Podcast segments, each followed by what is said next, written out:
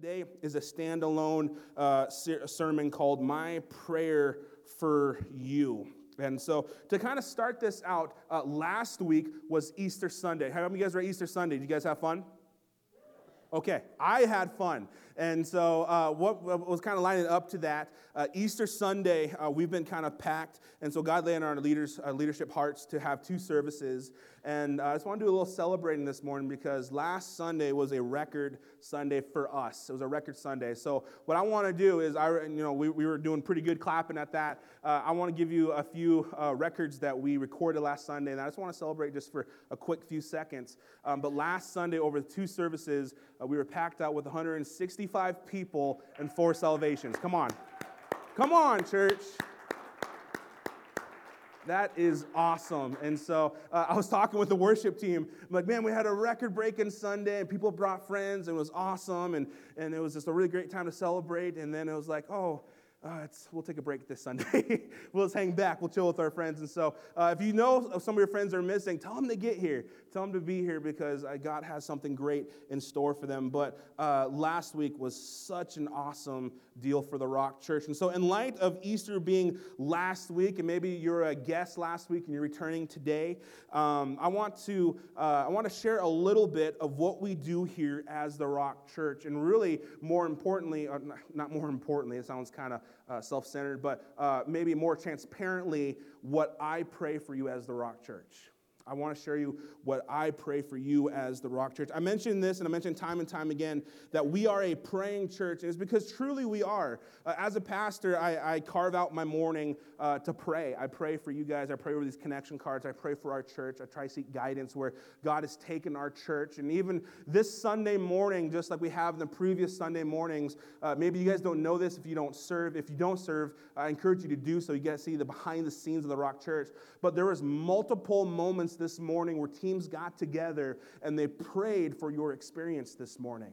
In fact, the prayer I started, I came here, I usually get here about 8, I pray for about 30 minutes, and then the worship team gets together and we pray, the leadership team gets to pray, uh, the Kids Rock team, they get together and pray, the ushers and greeters, security, they get together and pray. And so I want you to know how important prayer is here at the Rock Church. It's not something that we just say to sound like good Christians. I think a lot of times we do that, say, oh, I pray, and we kind of do drive by prayers, kind of like just throwing up to God. But we intentionally pray for our Sunday morning experience. And we just want to let you know that we pray for you that this experience would actually be heaven on earth in this building for you.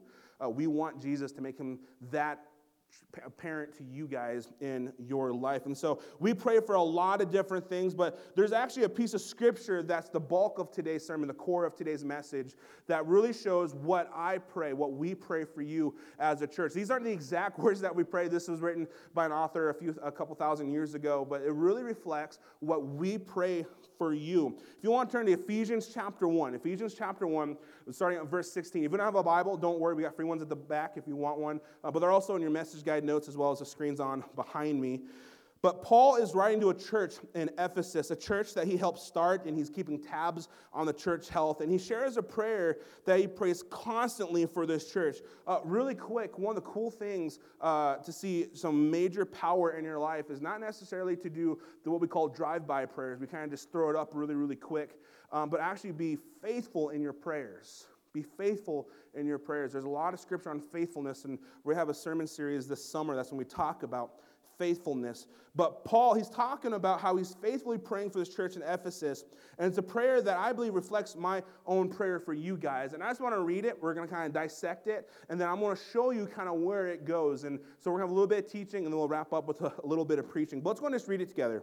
It's uh, verse 16. It says this It says, I, meaning Paul, I have not stopped thanking God for you I pray for you constantly, asking God, the glorious Father of our Lord Jesus Christ, to give you spiritual wisdom and insight so that you might grow in your knowledge of God.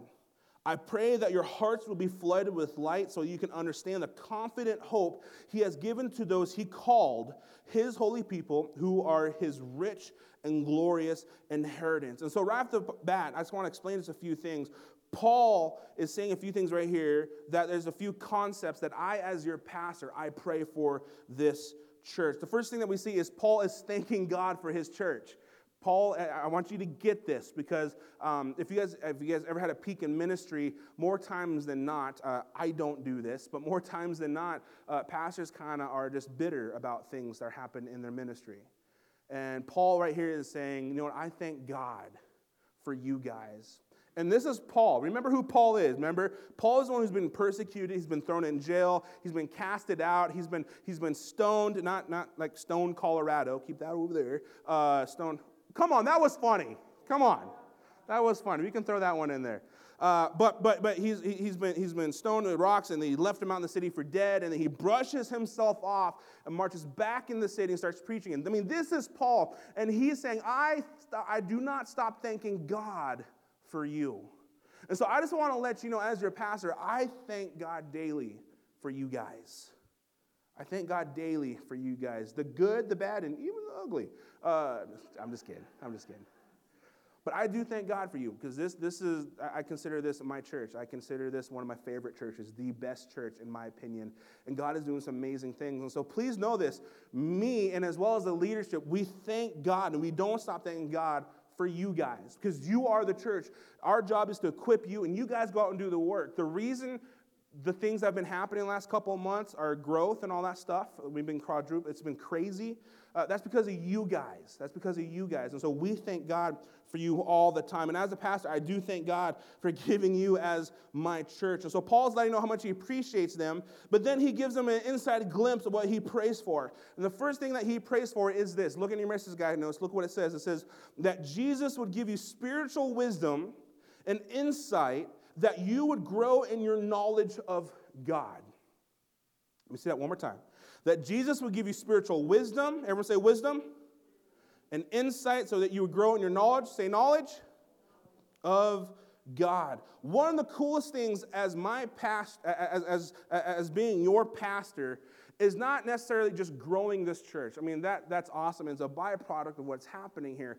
But one of the coolest things that, that I have a joy in partaking and watching you guys is to grow spiritually. I love that. Now, this might sound kind of weird putting it out there uh, because I'm pretty young, but I consider you as spiritual children of the Rock Church. And with that being said, my job is to give you the food and nutrients that you need to grow spiritually in your walk with Jesus Christ. And one of the coolest joys that I have the honor of seeing is when I try to teach you a few things, preach you a few things, and walk with you through your spiritual life, and that light bulb coming off saying, Oh, I get it now. I finally understand what you're trying to say. In fact, a pastor told me, he says, preach in a way that you're putting the cookies on the bottom shelf so everyone can have one. Does that make sense? And so that's one of the biggest joys that I have for you because I want you to grow spiritually. I want you to have spiritual wisdom and insight so that you can grow in your knowledge of God. And Paul says something here that's really, really important that not only that you would grow, but that you would grow in your knowledge to God, that you would actually know God. Now, this word knowledge, I think uh, we've kind of lost the translation. The word knowledge is not like I cognitively know you. The word know is actually a very intimate word here. It's, it's actually the same word in Scripture that says when God created Adam and gave him Eve, and it says, Adam knew Eve and bore a son. That word know and knew, this, this is the same word that Paul uses here. He says that I want you to really know God. I want you to deeply know God. I want you to know Him inside and out, and I want God to actually know you. And so Paul, he continues there and he says, No, I just want you to know God. The, the reason I'm talking about this part to begin with, because I think a lot of times we say we know God, but we don't know, know God. I think a lot of times it, it's almost like saying, I know who President Trump is, but if the president walked in this room right now, he had no idea who I am. Because we don't know each other. This is different when it comes with our relationship with Jesus. He wants us to know God. It, it, it's almost like this. I don't know if you guys did this back in the day, but growing up, it was like uh, when you have a, a, crush on a girl, or a girl had a crush on you, and they'd write to you this, this little letter, and it says, Dear Vaughn, I think you're cute. Why are you laughing? I got those letters.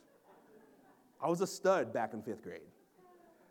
But it, it would say something like, Dear so and so, Do you like me? And they would have a little circle, yes or no. Now, boys or girls, whoever got the letter, they're like, oh, of course I like you as a friend. And they said, no, no, no, no, no. Do you like like me? Do you like like me? The same way goes for our relationship with God. Do you know, like, know, know God? Because He knows you that much. And Paul's saying, I pray for you all the time that you would not just cognitively know, like you would just know of God, but you would actually personally know God. There's a huge difference in that. So, Paul, he starts there, but he continues in verse 18, and he actually lists out three things that we're going to talk about today. verse 18, he says, Not only that you know God, but I pray that your heart will be flooded with light. The reason that's important is did you know everything starts with the heart? In fact, the heart, your spiritual heart, is, it says that your heart has eyes in the Bible, that your heart has eyes. And everything that you see is filtered from your heart. So, whatever's in your heart, that's how you kind of see the world. That's how you see your friends. That's how you see your family. That's how you see God. That's how you see everything in your life to the lens of your heart. And Paul is saying right here, he says, You know what? Your heart is so important. I pray that your heart would be flooded with light. And the reason that's important is because the light drives out what? Darkness. And the reason why that's important is because in the heart, it says that out of the heart for the mouth speaks. That meaning that your heart holds the abundance of what you who you really are, what you really know. And if it's not the right thing, you're gonna see God in a totally separate lens. And see, so he's saying this, he says, I pray not only that you would know God, but you actually start with a step one, that you would allow light to come in your heart and flood out all that pollution. Newsflash, we all have a bad heart. We were born with a bad heart. We talked about last week, none of us are, are just kind of just naturally good. We, we actually naturally do the opposite. We, we sin, and so that pollutes the heart. And so he's saying, I pray that, that your heart will be flooded with light and all that toxins and pollution that, that can actually, it can cause your view of God to be clouded if you let that sit there. And some of us, let, let me kind of be a little honest, how, most, how, how many of us in our heart, we hold a lot of neglect and abuse and hurt? And we just let it sit there. When actually it, what happens is, is we kind of bottle up in our, in our heart and it begins to rot our heart from the inside out. And Paul is saying, you know what? We got to start with your heart. Like, I'm going to pray for you. Like, I pray that your heart will be flooded with light and that light would bring healing. It, it's, it's, the only way I can, I can kind of put this is when my daughter was born, uh, she had jaundice, and like really, really, really bad. Like, like, like, I didn't think it was that bad when I was holding her until I saw pictures. Uh, we just had her five year birthday uh, a couple uh, days ago, and uh, I looked at some of her baby pictures. I mean, she was like, like green as the Grinch. Like, it was just, ugh. It was like, my goodness. like, she was like green. But the way they battled jaundice, I don't know if you guys have known this, but many of you guys do. But they pull these cool little sunglasses on her, and they put her in this, it looks like a sun tanning booth, is what I call it. But they put her and they, sh- they shine light on her. What happens is it starts driving out the toxins. You see, that's what the light of God does for you spiritually in your heart. You let the light in and it starts drawing out that darkness, all that toxins and pollutions. It starts getting rid of all that. And so that's why Paul says, He says, I pray that you would light the light in because when you let the light in, meaning Jesus, it clears up the darkness so that, so that, and this is actually back to scripture, so that we, we got to start with that, so that you can understand the confident hope he has given to those, that's you, he called his holy people who are his rich and glorious inheritance. These are the two things that are tied together. Paul is praying that number one, that his church would know God better, and if they do, that they would yearn to know him better. And he prays that they would let their let in their hearts the light to clear up any darkness, so that this is your part, this is part of your benefit, so that you would know with confidence your calling that God gave you. Here's something interesting. If we have a polluted heart and we let that sit there, it's really hard to understand our calling that God has given us. If you let that sit there and you don't let any light come in, it's really hard to understand why God created you. Because you're not seeing Him through the correct lens, you're not hearing Him through the correct lens. Well, Vaughn, you're the pastor, right? We, all, we only think that pastors get calling. But let me tell you this everyone here that calls himself a Jesus follower, it says that God, before you were even born, He's given you a plan and a purpose for this life. And with that in mind, there's a reason why you were born. But you won't understand it if you let that pollutedness in your heart, the toxins in your heart. That's why you got to let Jesus, the, the light to come in your heart, to drive all of that out. If you don't clear your heart, you won't understand your calling. It's actually a process that we have to do. Why? Because when you find out your purpose, you can live this life fully. Let me say that one more time. When you find out your purpose, you can live this life fully. And so I, I pray that this makes sense because Paul is saying that God is wanting you to really know you. God is really wanting to know you. And even better, He wants you to know Him. It starts there. It's that's step one, that you would know God.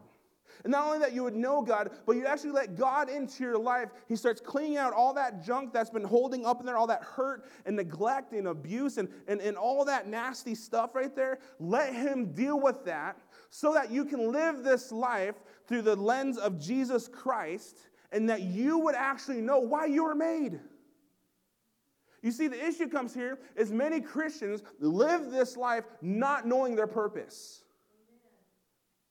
Me say that one more time. Many Christians go through this life not knowing their purpose. They know what their job is. Oh, I work for a living. Oh, I, I get that. I work too. But what, why? Like, why, what's the reason for what you do? A lot of people, they go through this life having no clue what their purpose is. And Paul's saying right here, he says, you need to let God in your life clear out all that junk so that you would know, not only know that you would have the confident hope of the calling placed in your life, that you would know for, with confidence why you were created. I mean, and this is truly what I pray. Not, not, these, not these exact words, uh, but everyone who knows who has prayed with me before service, um, I say something along the lines of this. So let me read this. And this is kind of what I pray for you guys every day, and especially during Sunday service. I usually kind of pray along the lines of, you know, God, would you bring the people you want here, both young and old?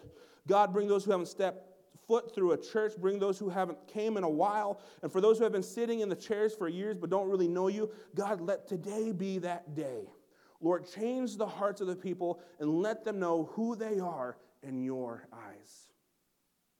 We pray that prayer every single day for you. Because I know God has a plan and a purpose for your life.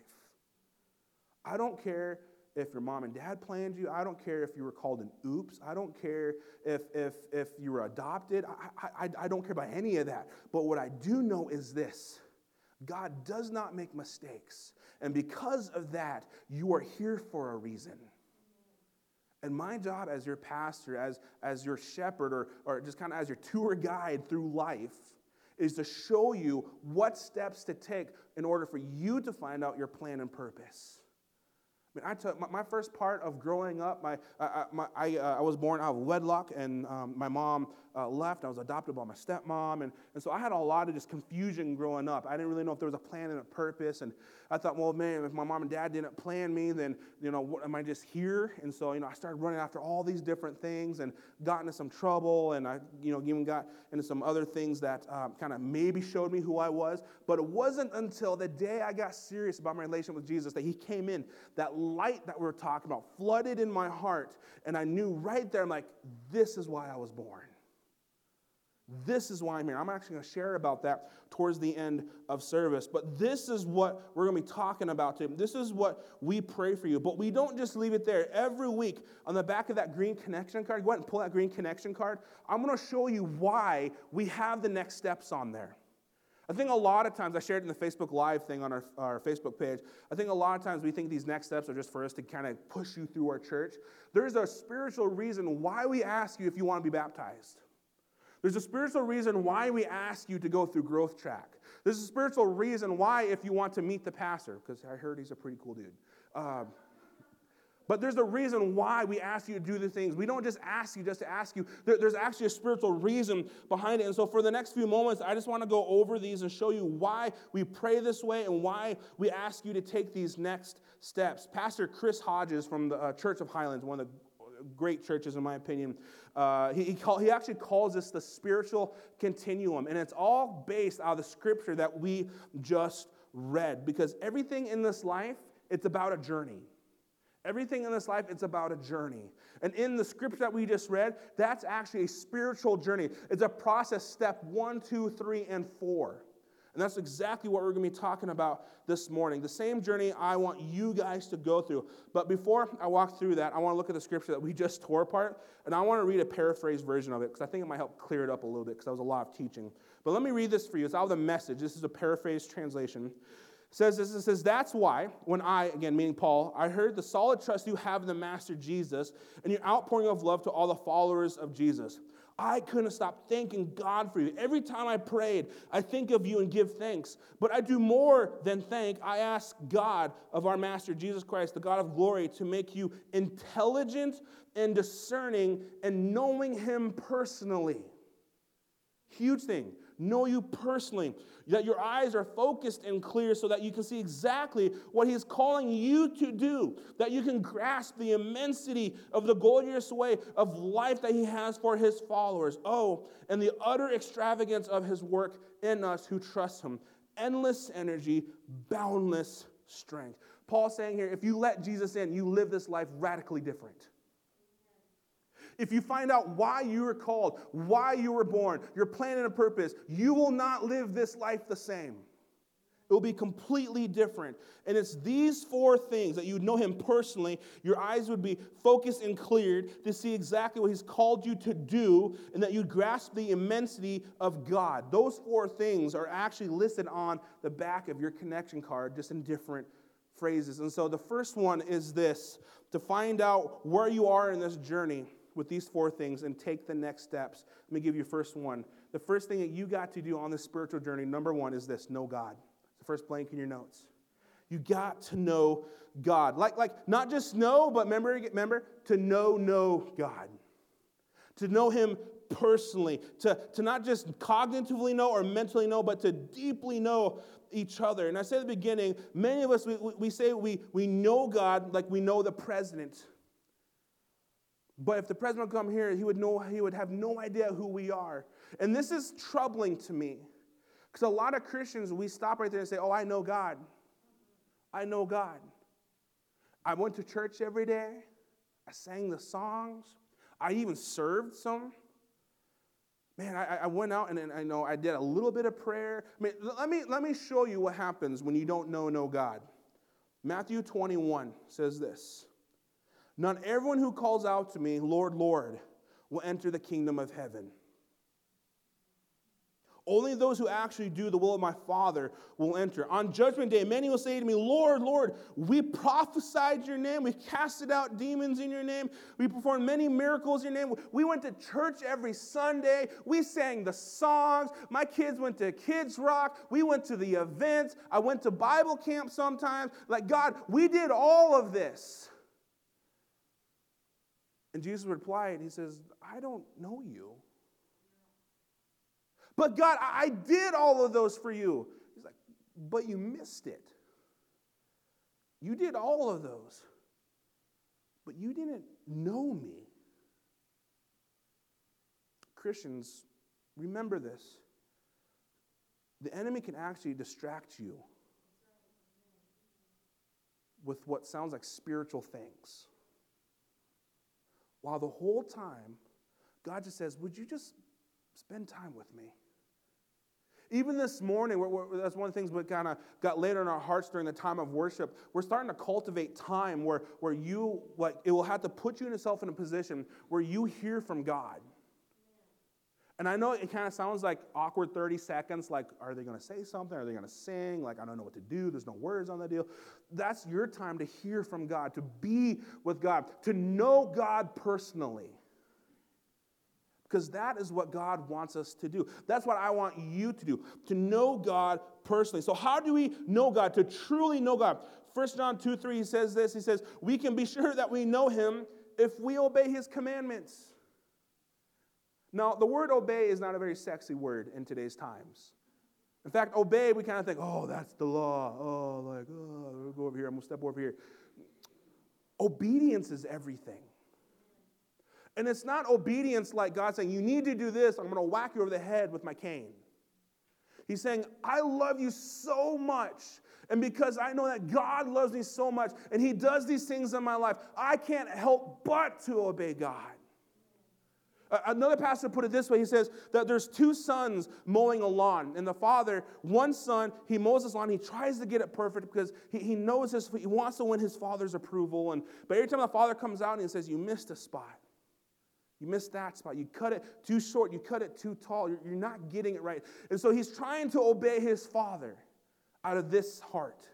But he's got another son. He's got another son. He comes out and he says, Son, I love you so much. Like, you are fantastic. You do a great job. And because he knows he already has his father's approval, he mows the lawn exactly what he needs to do. You see, Obeying God is not, we don't want to obey you out of fear. Oh, we, we obey God because we love God that much. And He loves you even more. And that's what that's what First John talks about. He says, You can sure that you can know him if you obey his commands. You can know God truly when you begin to live out the things that God has called you to do. So for each point, I'm actually gonna give you an action step. And so I'm gonna kind of preach it and then I'm gonna give you a little action step here. So to know God, what is an action step to know God? Well, the first one a lot of us know is that we kind of say that prayer. And that prayer is not actually the, the life-changing prayer, although it can be life-changing, but it's the lifestyle after that. Meaning that I love God and I'm going to resemble that in the way I live. But the action step in my own experience that really said that, like, man, I, I know God is actually to make a public declaration with water baptism. So that would be the action step to be water baptized. Now, really quick, baptism does not save you. We do not believe that here at the Rock Church. But we do believe baptism is almost like the wedding day for the rest of the people around you to know oh, he loves Jesus. That is why we water baptize. It's a public declaration. And to show you this, to show you that this is actually biblical, there was a time in Acts 2 where Peter, he, he, they got filled with the Holy Spirit on the day of Pentecost, and he, I love this. He gives a 10 minute sermon, mind you, 10 minute sermon, one service, 10 minute service, and 3,000 people came to Christ that day. We had two services last week. Oh, that fell short. We're not going to do that joke next time. Write that down on that day. I'm just saying, Peter was a pretty good preacher. He was, he was, he was pretty good. He was pretty good. 10 minute sermon, 3,000 people got saved. But right after that, what did he say? What after that? They got saved and they were baptized. All 3,000 of them. You see, there's a reason why we baptize. You see, Scripture says they, to, to, they repented and be baptized. To repent is to get your heart right with God, and to be baptized is again like the wedding ceremony. Let everyone know that you love God. And if you got even as baptized as a kid before you made your decision to follow Christ, we even encourage you to be baptized again because a lot of us we got baptized or christened as a baby. I I was.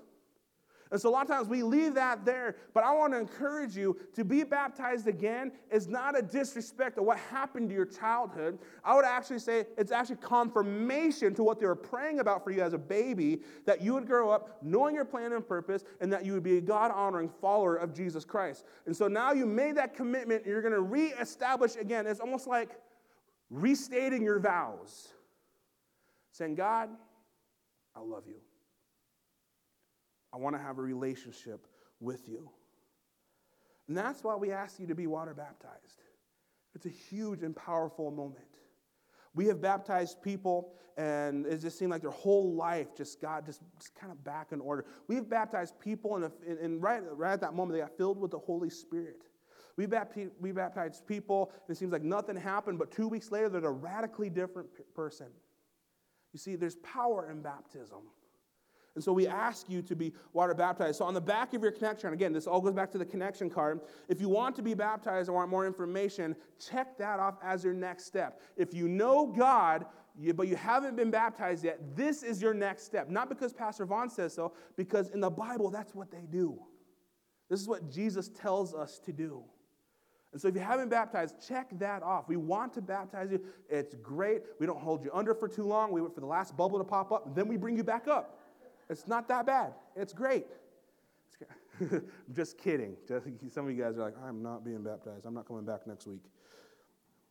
But that's the first step. Know God. Know God. Be water baptized. But if you if you have accepted Jesus and you know God, the second one would be this: find freedom. That's the second point find freedom. And this is the part where Paul was talking about clearing the darkness from your heart and keep doing that. Why? Because Proverbs 4:23 says, "Guard your heart above all else, for it determines the course of your life."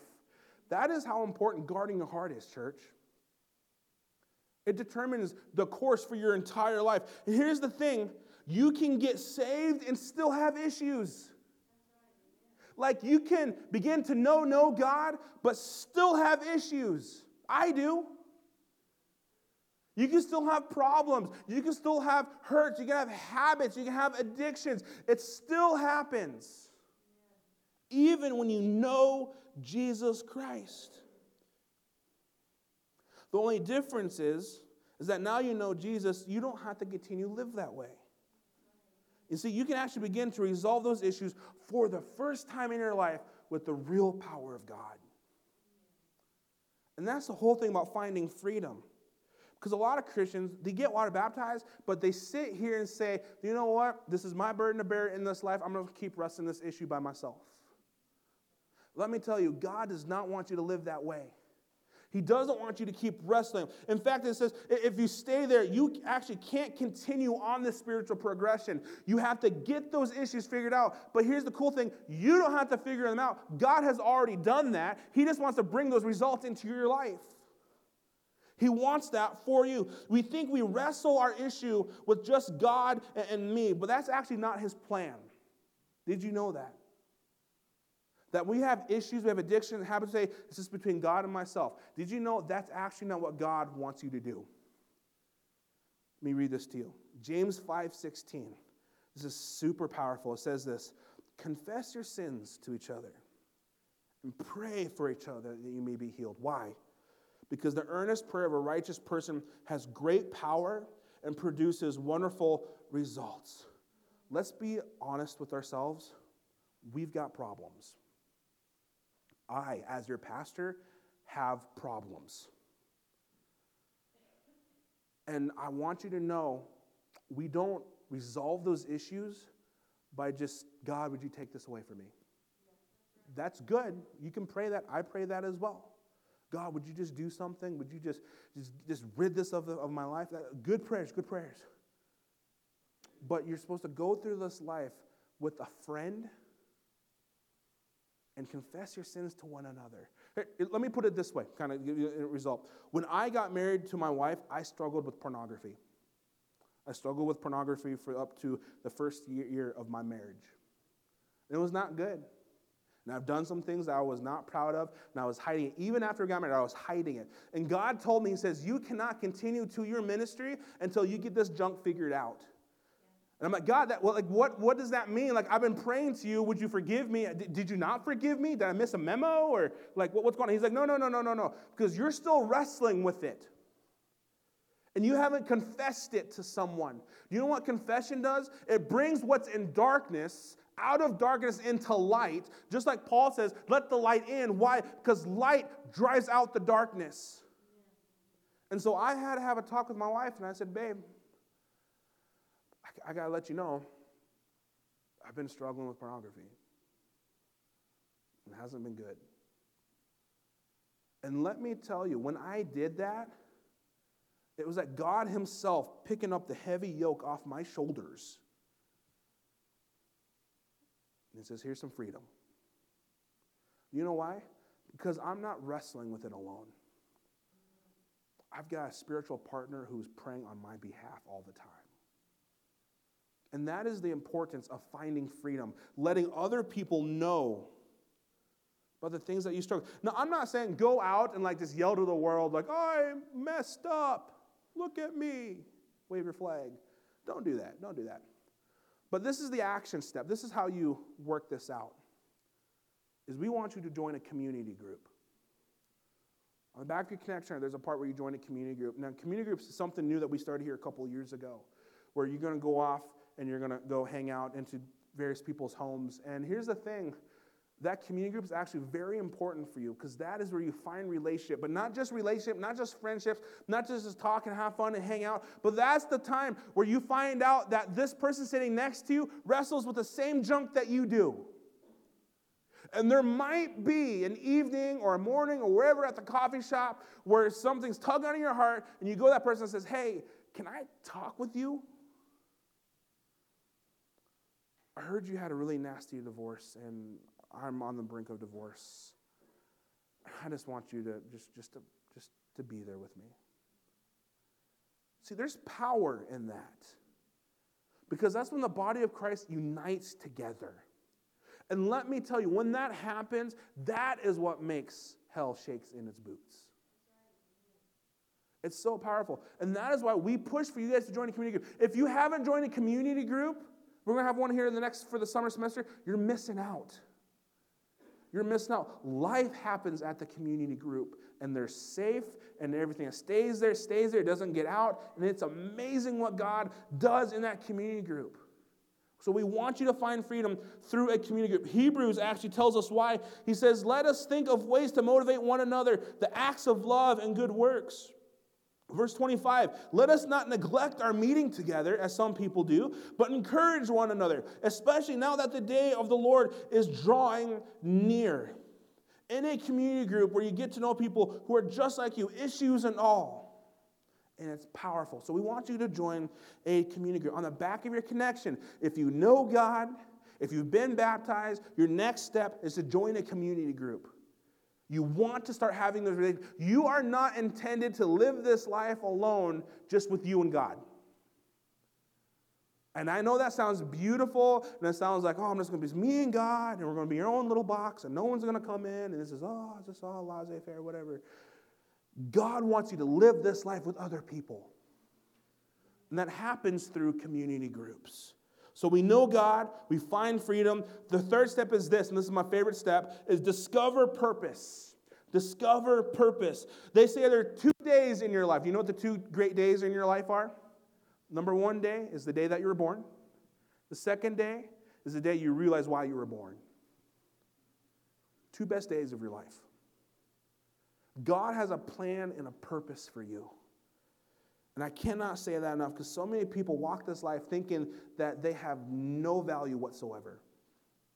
God has value in you. In fact, it says when God created you, He created you with different gifts, your, your talents and abilities, things that God has graced you with, things that just come naturally to you. Romans 12, 6, he, he puts it this way He says, In His grace, God has given us different gifts for doing certain things well. Let me ask you this question Do you know your gifts? Do you know your gifts?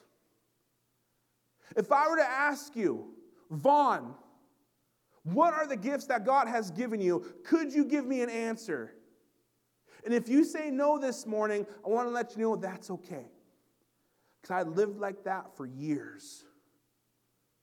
And it wasn't until I went and I went through the spiritual journey, like I found my gift. One of the gifts I do not have is assembling furniture. I hate doing that.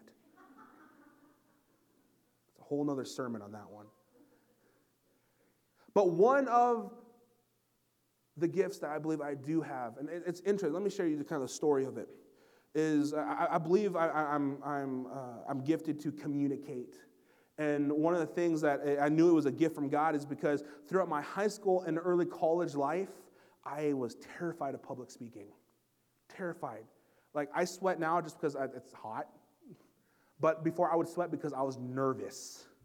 It was bad. I remember the most vivid time I'm like, where I pray, I'm like, Dear God, do not make me have to public speak for a living. I had to give, uh, I had, to, I had to, uh, I had to draw something in history class uh, my senior year. Just a quick, it was like a one minute doodle about something. I had to explain to it. It was, it was supposed to be fun. It was not fun for me. I hated it. And so he wrote it, and he says, Vaughn, would you come up and, and would you share what you have? And I said, Sure. And, you know, and, and, I wasn't like an awkward kid in high school. Like I knew well, I knew people pretty well. I was part of sports and it was part of life with the, with the school. But man, when I got them talk, like it was like, oh, my goodness. And let me tell you, picturing people in their underwear does not help. That is a lie. It does not help whatsoever. So I get up there and I hold my piece of paper and it's supposed to be like this, like this is what this is, you know, yada yada. I'm up there and I'm sweating. I'm like, this is, this is what this is. This is what this is. And it was so bad. It was so bad. It was a one minute presentation. 30 seconds into it, my teacher said, Vaughn, you can sit down. True story. It was horrible. It was, I hated it. And then when I found my purpose and, and I realized that I'm actually called to, to go preach, I'm like, what are you talking about? Like, I would love ministry. I like to do all that stuff, but actually get in front of people and talk. So I was trained up in Scotts Bluff, and my first people that I had to preach in front of was like 500 people. And I'm like, good Lord. And I told, the, I, I told, I told Tyson, I said, Tyson, I, I, I can do this. Like, it's not going to be good. Like, you might have some buckets up here. I might throw up. I'm chugging water. And it's just, it's just not good. On top of that is a very good church known for speakers. And so I'm like, I have this reputation. It was, it was not lining up. And as soon as I stepped up there and I got behind the pulpit, it was like something snapped in my life. And I gave my first sermon, and it felt like two minutes went by. It was actually like 45 minutes. And it was like the best time of my life. And from that moment on, I knew without a shadow of a doubt that God has called me to speak to his people. Now, that's my gifting. What is your gifting? Do you know it? Do you? Because right there, Paul's saying, he's saying, you know what? God has graced you to do certain things well.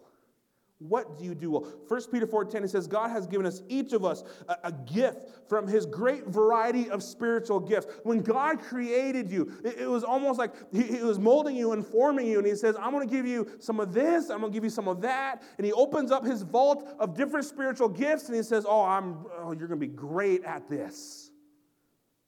And he put that into you and sent you in this world for the purpose that you would live in this life according to your gifting so you can live this life fully. Do you know your giftings? Here's the action step to that. If you don't know your giftings, we want to help you to discover your purpose through our growth track.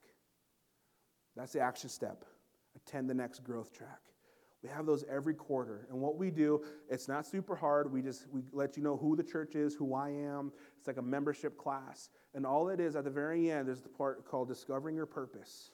And we give you some personality tests and all these different spiritual giftings tests. And you can kind of find out where God has placed you. And there are things that you might have known the whole time, but you just haven't really actually seen it. But there are some things that might surprise you. And so we want you to attend the next Growth Track because let me tell you, we want you to discover the purpose. A powerful moving church is a church filled with people who know their purpose.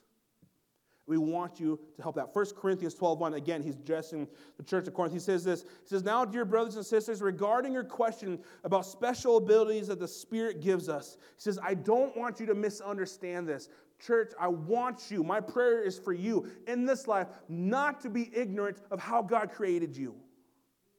I want you to fully know your potential in this life on this earth. Because when you do that, nothing can stop you. It's amazing how full your life is when you live in how God plans you to live with your giftings and your purpose. Don't miss out on finding out what your purpose is, why Jesus created you. Don't do that. You'll live the most empty life on this earth. Know why God created you. So we're almost done with the process. We have one more. So we know God, we find freedom, we discover purpose, and lastly, we make a difference. I haven't met a per- person that lived this life says, ah, I'm good without making a difference. And if they do, I think they're lying. Because here we actually have God created us wanting to make a difference in this life. In fact, maybe some of you experience this, but we have a longing to make a difference in this world. Do you know why? Because this is how God created you and me. And actually, it's one of the ways we receive joy in this life when we make a difference. 1 John 15, 8, he says, When you produce much fruit, you are my true disciples. This brings great glory to my Father. Uh, verse 11 I have told you these things so that you will be filled with my joy. Yes, your joy will overflow. How does your joy overflow? Back to verse 8. When you produce much fruit, meaning that when you make an impact in this life, when you start doing changes, when, when, when you start going out and you bear God's fruit,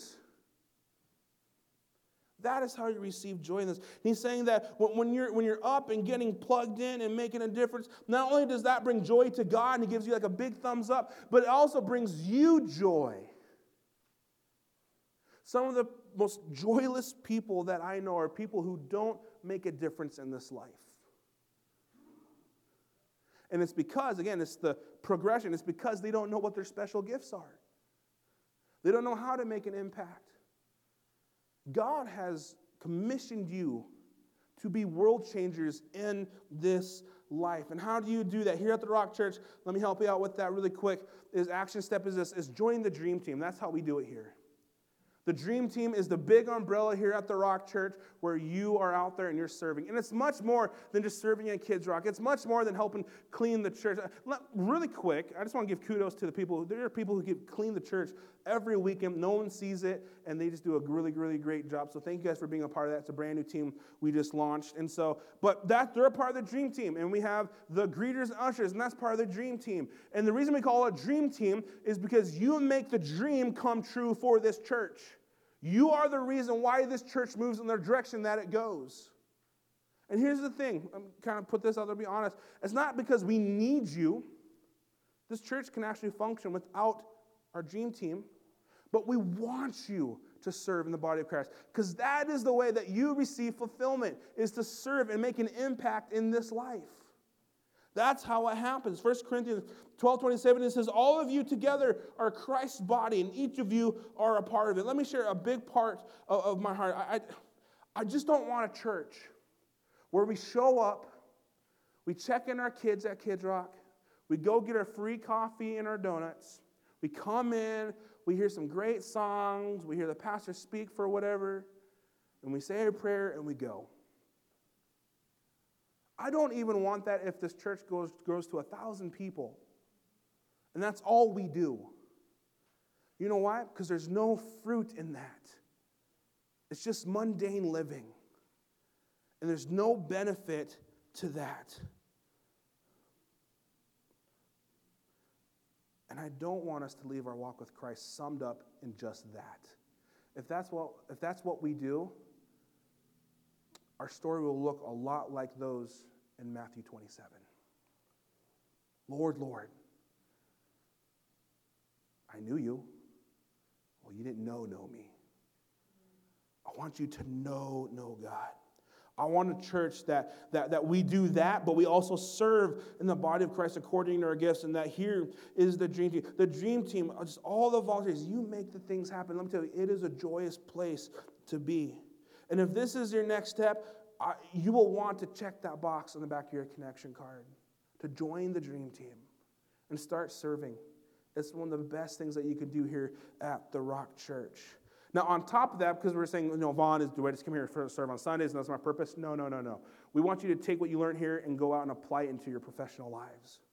And so, one of the ways we do that here is uh, we're excited to announce. We did it last year as kind of a startup, but uh, one of the things that we're doing this year, you can write it on your calendars for sure, is on June 23rd, we're having our serve day called hashtag I love North Platte. That's one of the biggest things that we do. It's one of our biggest Sundays of the year. And so in the next few weeks, you'll actually be able to look out, look out at a serving board where you can help make a difference and make an eternal impact in somebody's life. Last year, we did a lot of great things. We helped out with uh, the foster closet, and we helped someone build a privacy fence that they desperately needed. We helped sort clothes. We did all this fantastic stuff. And it could seem like on the outside looking in, like, oh, you're just skipping church on a Sunday to go help do some chores. It's much more than that. It's much more than that. Do you know how Jesus says that people will know that you love Jesus? Is through your love for one another and those around you. One of the best ways to show your love to our community in North Platte is to serve them. And do you know how we know that? Because Jesus himself served and washed the feet of his disciples. From the outside looking in, it could say, man, that guy's just washing feet. But Jesus says, no, no, no. This is how you know that I love you. This is how North Platte will know that we love them. It's through our community serve day. Last year was a blast, and just to give you something to look forward to, uh, to wrap things up this morning, we want you to check out the video from last year. Going to play that. We're down here at the foster closet today. Foster care closet is just a place where when kids get placed into foster care, uh, they can come down here and to get new clothes, uh, helping them get some of their spring and summer clothes off the shelf, put out the fall and winter clothes, putting some shelves together, helping them to uh, just get ready for the fall and winter season.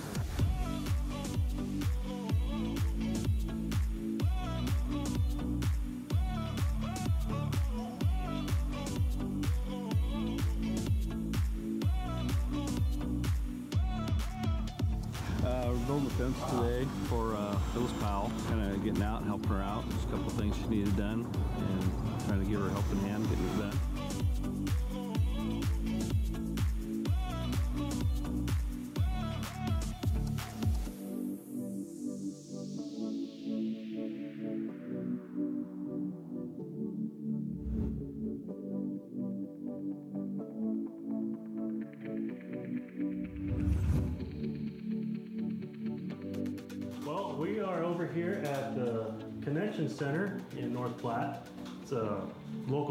Shelter for the people that are being put out or need a place to stay while they're looking for some employment or maybe they just haven't secured housing yet. This is a, an apartment facility for a family to stay in.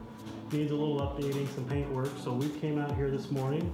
We've been painting the rooms in this apartment, getting them all cleaned up, cleaning up some beds and that sort of thing for them. Just making it look real nice.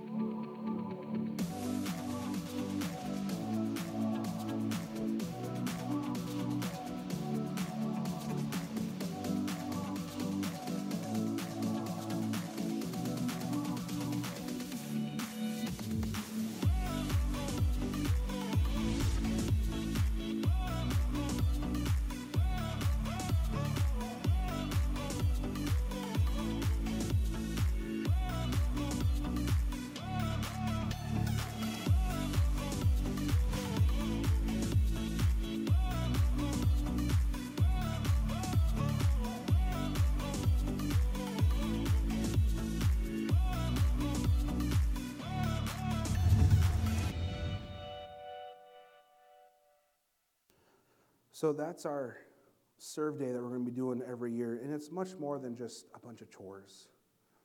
It's to go out to a community that desperately needs the love of Jesus Christ. And the best way to do that, at least what I see in Scripture, is to go out there and serve them. You see, church, the whole thing in this life, it's, it's one big spiritual journey. It starts off with knowing God, being baptized, let Jesus come in and clean all that junk out, going off and finding your purpose and that freedom, and begin to do the work that God has called you to do according to your giftings. This is what we're here about the Rock Church. That's why on the back of your connection card, we go over this every single Sunday. We want you to continue on this spiritual journey. And through today, I hope that you realize where you're at and the next step that you need to take. And my prayer is that you would check off that next step, that you would find out that's where I need to go. And let me tell you, as you continue, there's not an ending to this. That's one of the cool things about this life. You're always learning, you're always growing. But it's also possible to remain stagnant, not to go anywhere. And the result of that is not bearing any fruit, feeling unfulfilled, not happy, dissatisfied. But man, when you find out your plan and purpose, that God, that He ordained and put that in you, this life is amazing. It's great. Let me pray for you. Father, thank you for this message. I thank you, Lord, that you are calling us to live a life of not just mundane living, but also to live in freedom, to know you, to discover purpose, and to make a difference. And I just have one call today.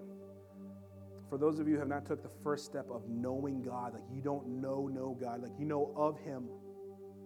You heard His name, you've been to church a couple times, but you don't know God personally. I want to help you out with that. And I just want to pray for you. But if that's you saying, you know what, I need to know God personally, would you just slip your hand up? And I just want to pray for you. Is anyone here saying, I need to know God? Amen. Yeah. Is there anyone else? Father, you can even pray this prayer. Father, would you make me clean? Would you make me new? God, I no longer just want to know of you, but Lord, I want to intimately, intimately know you. I want to have a relationship with you. God, would you bring your light into my heart? Would you clear out that darkness? And Father, that I would see you with through a new lens. And through that, I'd find out my plan and my purpose. From this day on, I start living for you and not myself. God, I thank you for this message. I thank you that you have called us to live this way. In your mighty name, everyone said, Amen. Amen.